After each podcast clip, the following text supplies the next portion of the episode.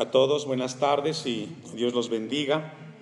Me da mucho gusto verlo en la casa de Dios y sobre todo teniendo en el corazón el deseo de, que Dios les hable. El que estén aquí me muestra que usted tiene interés de que Dios hable a su vida. Y eso sucede cada vez que la palabra de Dios es abierta y nuestras vidas son confrontadas por ella. Que Dios les bendiga por estar aquí a todos. El tema de esta predicación es firmes en la fe. Iniciamos un capítulo corto, eh, capítulo 3.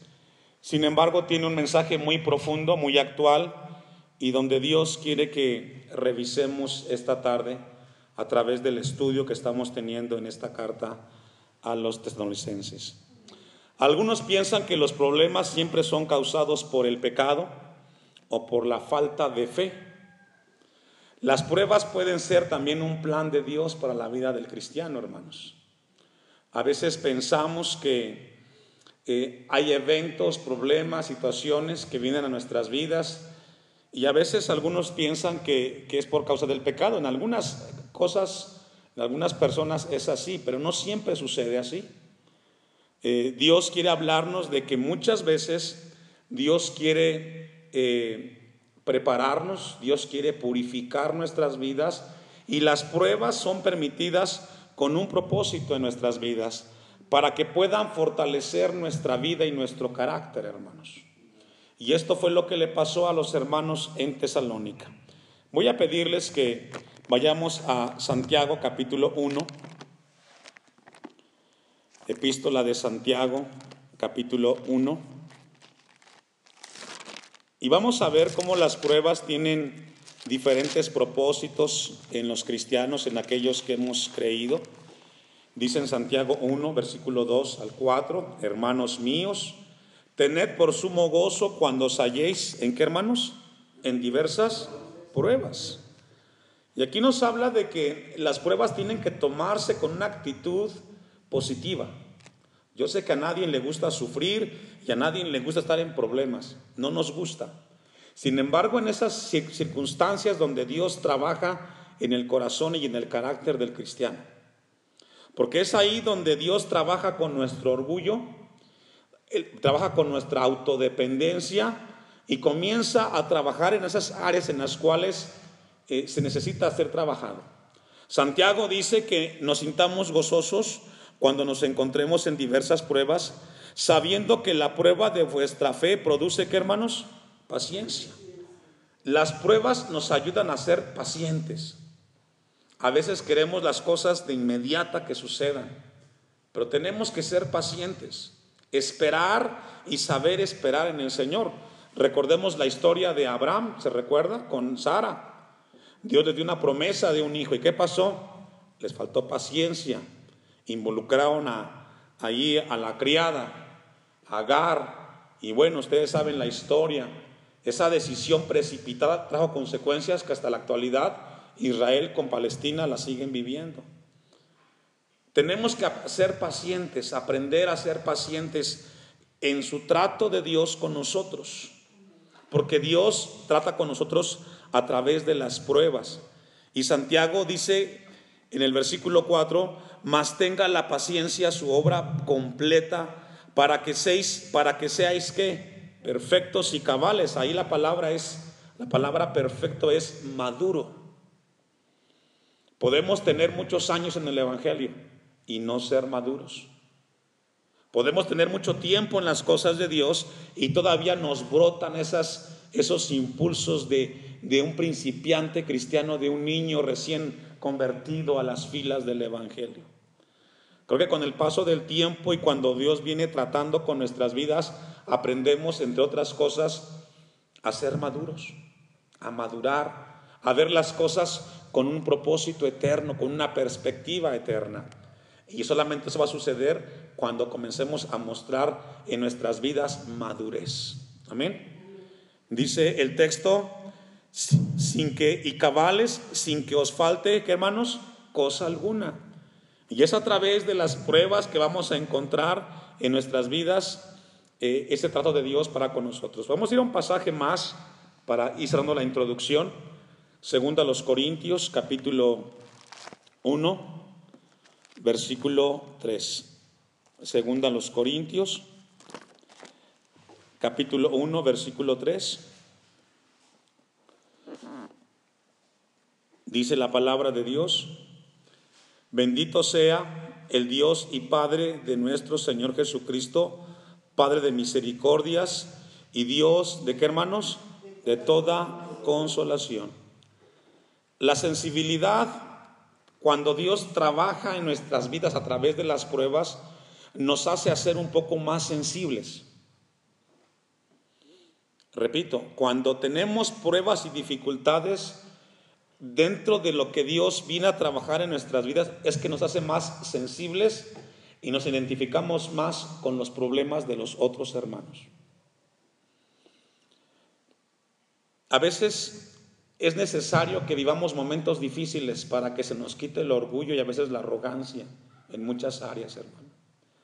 Le ha pasado que, por ejemplo, cuando, cuando nunca sufrimos lo, lo que es ver a un hijo enfermo, postrado y que no tienes dinero y que tienes muchas cosas que pagar y tienes muchas situaciones y no tienes trabajo, ¿qué haces? Te desesperas. Y esa situación te hace a entender que a veces, aunque tengas todo, siempre hace falta el apoyo de los demás. A veces Dios va a llevarnos a momentos en los cuales reconozcamos de que no podemos hacer las cosas por nosotros mismos. Necesitamos siempre el apoyo de los demás. Por ejemplo, eh, el triste caso cuando perdemos un ser querido y es alguien muy cercano, a veces no entendemos a las otras personas cuando pasan por eso. Por ejemplo, el caso de un hijo. Qué difícil es perder un hijo, ¿verdad? No sabríamos qué, qué haríamos si perdiéramos un hijo. No lo sabríamos.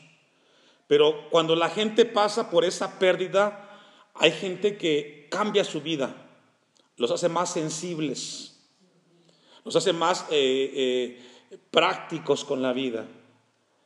Y eso es lo que dice la palabra de Dios aquí en, en Corintios, versículo 4, el cual nos consuela en todas nuestras tribulaciones para que podamos también nosotros consolar a los que están, ¿en qué hermanos? En cualquier problema. Y eso es lo que hace el problema y las pruebas en nuestras vidas. Que podamos identificarnos, que podamos tener esa, esa voluntad y esa actitud de poder llegar y decir, hermano, voy a orar por ti. Te vine a visitar, no te he visto, pero voy a orar por ti. Cuando no enfrentamos problemas, a veces somos muy insensibles. Ah, es el problema de él, que él lo arregle, que él vea cómo lo hace.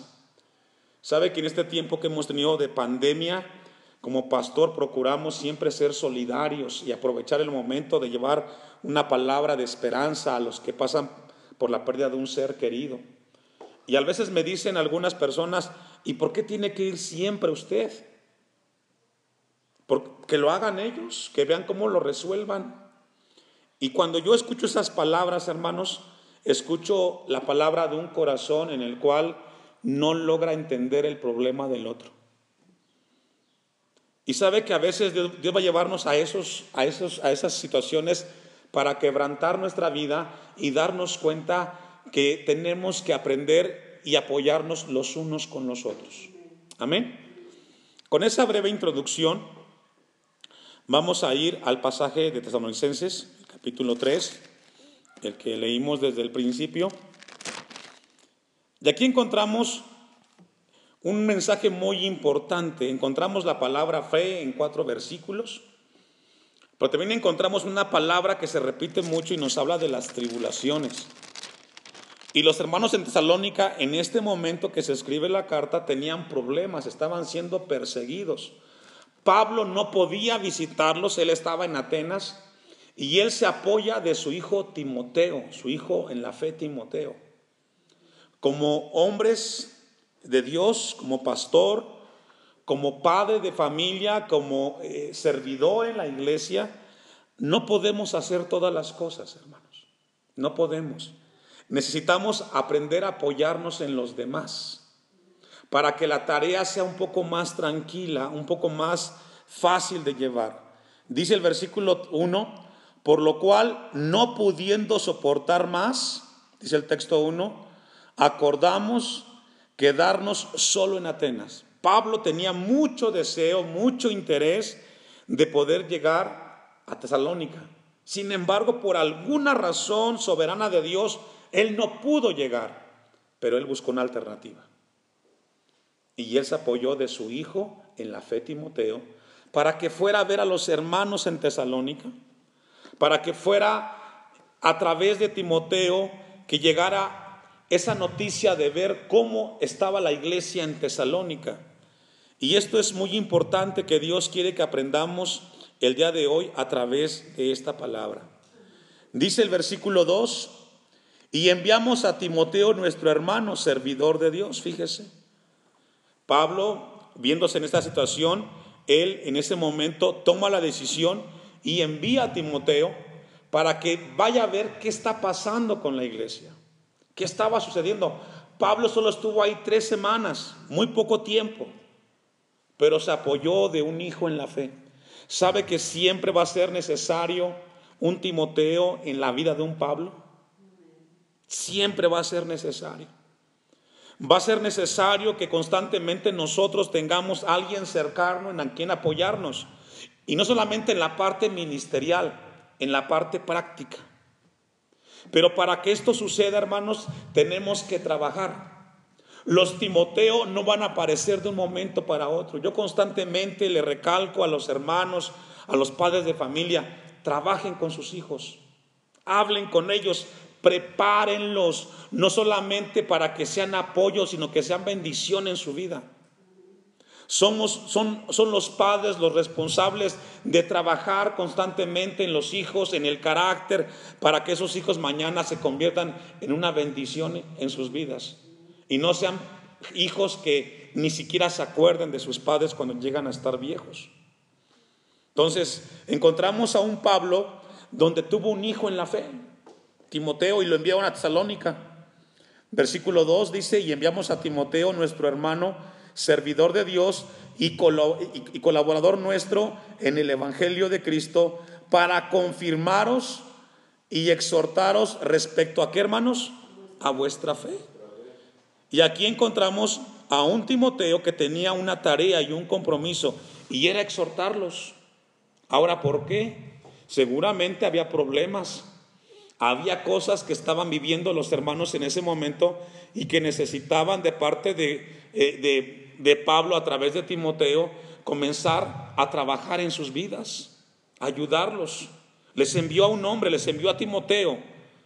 Timoteo era un joven, pero tenía mucho compromiso en las cosas de Dios. Vamos a ir al libro de los Hechos, capítulo 16, versículo 1. Hechos 16, versículo 1. Y aquí encontramos el momento en el cual Pablo tuvo el, primer encuentro con Timoteo. Dice Hechos 16, 1. Después llegó a Derbe y a Listra, y he aquí, había allí cierto discípulo llamado Timoteo, hijo de una mujer judía, creyente, pero de padre griego, y daban buen testimonio ¿Qué dice hermanos? Los hermanos que estaban en Listra y en Iconio. ¿De quién daban testimonio? De Timoteo. ¿Sabe qué tan importante es el testimonio, hermanos? ¿Qué tan importante es el testimonio en nuestras vidas? Porque nuestro testimonio nos habla de quién puede mirarnos y de cómo podemos ser considerados para las cosas de Dios. Y es aquí donde Dios trabaja en nuestras vidas, hermanos. Podemos acostumbrarnos y, no ponerle tanta atención, pero es de suma relevancia el buen testimonio en el cristiano. A veces con el paso del tiempo y los años en el Evangelio se olvida del buen testimonio que debe de haber en el creyente. Porque de esa manera, a través del buen testimonio, somos considerados para participar en la obra del reino de Dios aquí en la tierra, hermanos. Y dice que tenía buen testimonio de los hermanos. La gente lo observaba. La gente nos observa. La gente se fija cómo vivimos nuestras vidas. Sabe que constantemente yo tengo en mi mente, valga la redundancia, esto hermanos, cada vez que estoy frente a una situación, yo tengo que pensar, soy el pastor y no puedo contestar como cualquier persona. Soy el pastor y no puedo hacer lo mismo que hacen los demás. Y eso de alguna manera trabaja en mí para cuidar, para verificar cómo responder, qué contestar, cómo hacer las cosas. Y sabe que hermano, eso también le debe de pasar a usted. Porque aunque usted no sea un pastor, es un hijo de Dios. Y la gente nos ve y nos observa. Y una vez hecho o dicho algo, hermanos, no hay regreso. Se quedaron las palabras y se quedaron las acciones. Amén. Versículo 3. Quiso Pablo que éste fuese con él. Algo le atrajo a Pablo. No fue fortuito. Ya Dios tenía un plan perfecto para Timoteo. Él sería el pastor en Éfeso. Él sería un discípulo de Pablo. No fue un llamado a la deriva, no fue un, un accidente que le dijo Pablo, vente Timoteo. No, y aquí nos enseña algo Dios cada vez que a través de un líder Dios nos habla y a través de un líder se nos comisiona algo es porque ya Dios estableció que fuéramos parte de su servicio en esta tierra. Y tomándole, le circuncidó por causa de los judíos que había en aquellos lugares, porque todos sabían que su padre era griego. Este joven había demostrado que el paso que él tuvo en la iglesia local, allí en Hechos 16, fue un tiempo en el cual él aprendió a vivir y donde Dios trabajó en su carácter y trabajó en su vida, hermanos. Vamos a Filipenses capítulo 2, versículo 19. Filipenses 2, versículo 19. Y vamos a ver cómo Pablo a través del tiempo fue estimando cada vez más y más a Timoteo. Usted me alcanza Filipenses 2, 19 en adelante. Espero en el Señor Jesús enviaros pronto a Timoteo, para que yo también esté de buen ánimo al saber de vuestro estado. Pues a ninguno tengo del mismo ánimo y que tan sinceramente se interese por vosotros. Fíjese, Pablo tenía mucha gente cerca de él. Silas, Marcos, Juan. Pero Pablo dice, no tengo a nadie con mejor disposición. No tengo a nadie mejor que enviarles que enviarles a Timoteo. Eso habla de que Pablo estimó mucho a Timoteo. Versículo 21. Porque todos buscan lo suyo propio, no lo que es de Cristo Jesús. Pablo se dio cuenta de que muchos servidores o seguidores de Jesús que estaban con él buscaban lo que, lo propio, lo suyo propio. Buscaban un beneficio personal, pero Timoteo no. El que buscaba que Dios fuera glorificado. ¿Sabe que tristemente hay que reconocer esto, hermano, en las iglesias? Tristemente. No todos hacen las cosas para la gloria de Dios. Muchos lo hacen para ser reconocidos. Muchos lo hacen para que tengan un lugar. Si no les das un lugar, un nombramiento o algo, no hacen nada. Y eso nos habla entonces de que para ellos es más importante su yo, el que Dios sea exaltado. Pero Timoteo era un hombre que buscaba, no buscaba lo suyo propio. Dice el texto 22, pero ya conocéis los méritos de él, de Timoteo, que como hijo a padre ha servido conmigo en el Evangelio. Así que este espero enviaros y luego que yo vea cómo van mis asuntos, yo confío en el Señor que yo también iré pronto a vosotros. Y sabe que esto nos enseña algo. Dios levanta hombres y mujeres en las iglesias para fortalecer a la misma iglesia del Señor. No todo es tarea del pastor. No todo va centralizado hacia el siervo. Dios usa hermanos, hermanas para fortalecer a la iglesia local. Todos somos importantes en las cosas del Señor. Todos participamos con algo y a través de nuestro servicio, a través de lo que hacemos, se fortalece la iglesia, hermanos. Y es ahí donde Pablo pudo ver en Timoteo lo que estuvo haciendo en ese momento. Vamos a Tito capítulo 2, versículo 1. Tito capítulo 2, versículo 1 en adelante. Y vamos a ver cómo debe de ser ese comportamiento o ese trato de esas personas que Dios quiere que se fortalezca la iglesia. Aquí donde estamos nosotros en la iglesia Hashem, todos hemos sido considerados para servir al Señor.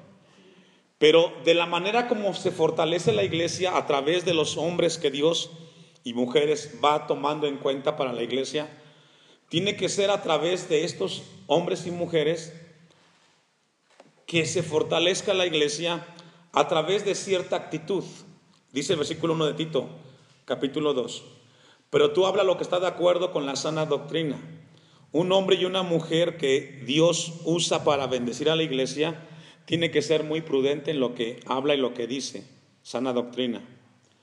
Que los ancianos sean sobrios, serios, prudentes, sanos en qué? En la fe. ¿Está conmigo? En el amor, en la paciencia. ¿Qué significa eso, hermanos? Que somos, somos la congregación en general, mayormente los más ancianos, hablando en tiempo y en edad, los encargados de enseñar cómo deben de hacerse las cosas en la iglesia. Ya de esto Dios ya nos habló anteriormente. No todo viene desde el púlpito, a veces hay que ser un poco más cercanos y cuando vemos algo que está fuera del lugar, con todo respeto, ir corrigiendo para que todo se haga en orden para la gloria de Dios en la iglesia. Amén. Habla de los ancianos, tienen que ser serios, prudentes, sanos en la fe.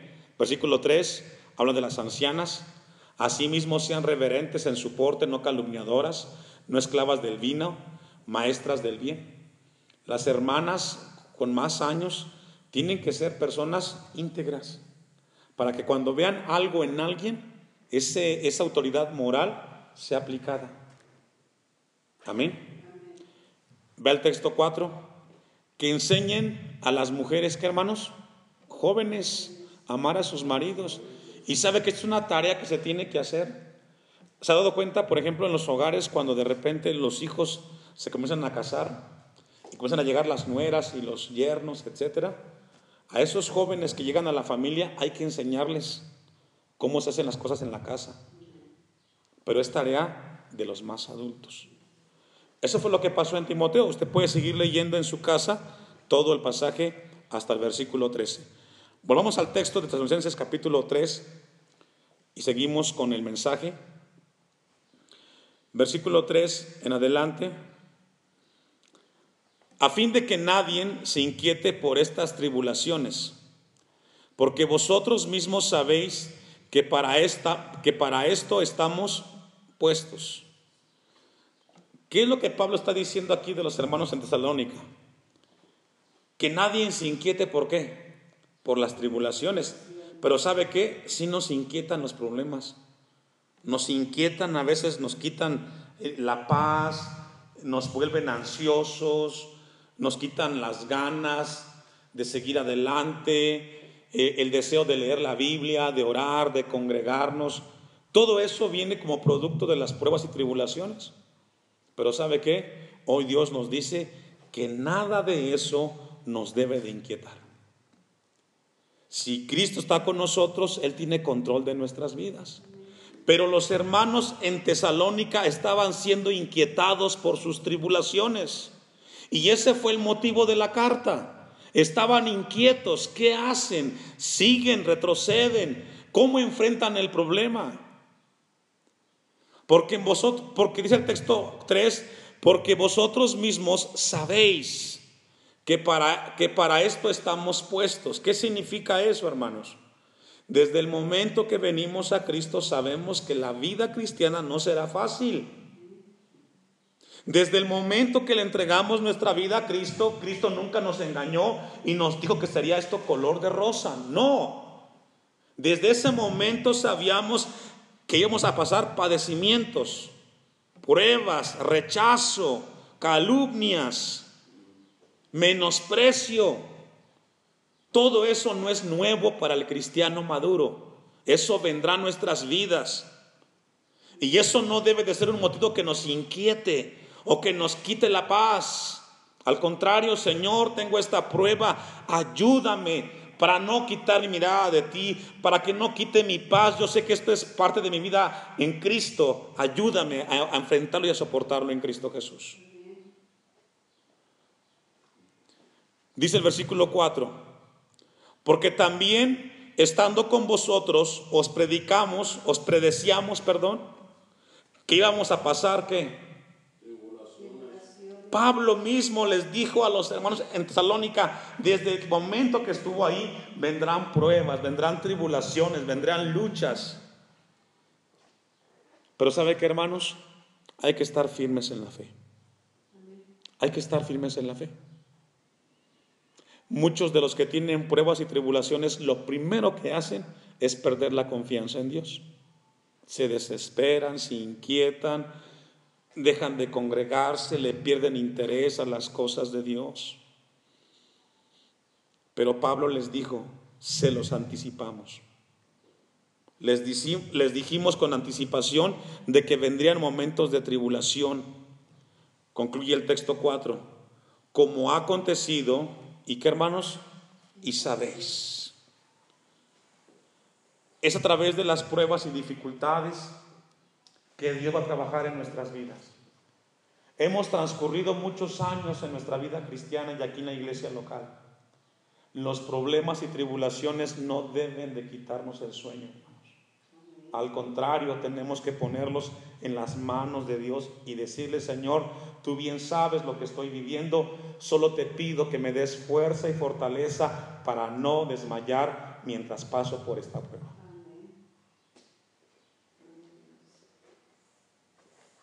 Romanos capítulo 16, versículo 25. Romanos capítulo 16, versículo 25.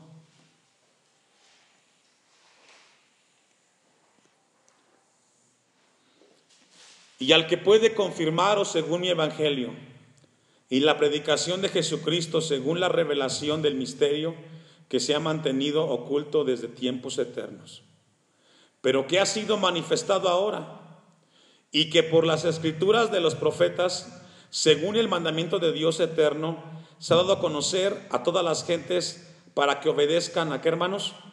A la fe. Aquí Pablo lo que les recuerda a los hermanos en Roma es aguardar la palabra que les fue enseñada. Les había advertido Pablo que a través de las aflicciones vendría un padecimiento, pero que ellos serían fortalecidos en las promesas de Dios. Por eso el texto nos habla y nos dice, se ha dado a conocer a todas las gentes para que obedezcan aquí fe ese evangelio. No por el hecho de que tengas problemas vas a ser desobediente en las cosas de Dios. No por el hecho de que tengas dificultades vas a ser incrédulo. No. No busques razones para alejarte de las cosas de Dios. Mantente firme porque hay que ser obedientes en el Evangelio en todo momento, hermanos. Concluye el texto 27. Al único Dios y sabio, al único y sabio Dios, sea gloria mediante Jesucristo. ¿Hasta cuándo? Para siempre. La palabra debe de ser importante en la vida del cristiano, mayormente cuando las pruebas vienen y afligen el corazón del creyente. Vamos a volver al texto para ir avanzando. Versículo 5 en adelante. Primera de 3, 5. Por lo cual también yo, no pudiendo soportar más, envié para informarme de vuestra fe. ¿De qué hermanos? Es decir, a Pablo le interesaba cómo estaba la fe de los cristianos en Tesalónica. Como Dios está interesado, cómo está la fe de la iglesia cristiana Hashem. Cómo es el comportamiento, cómo es la fe, cómo es la confianza, cómo es la convicción de cada uno de nosotros en el Señor. Dios está interesado. Esa es la razón por la cual yo envié a Timoteo que fuera con ustedes esa es la razón por la cual Dios esta tarde nos congregó y nos trajo aquí para ver cómo está nuestra fe. ¿Seguimos confiando en Cristo? ¿Estamos fortalecidos en Él o nuestra fe está desfalleciendo? No sea que os hubiese tentado el tentador. Cuando falta la fe, somos tentados. Y el diablo no pierde tiempo.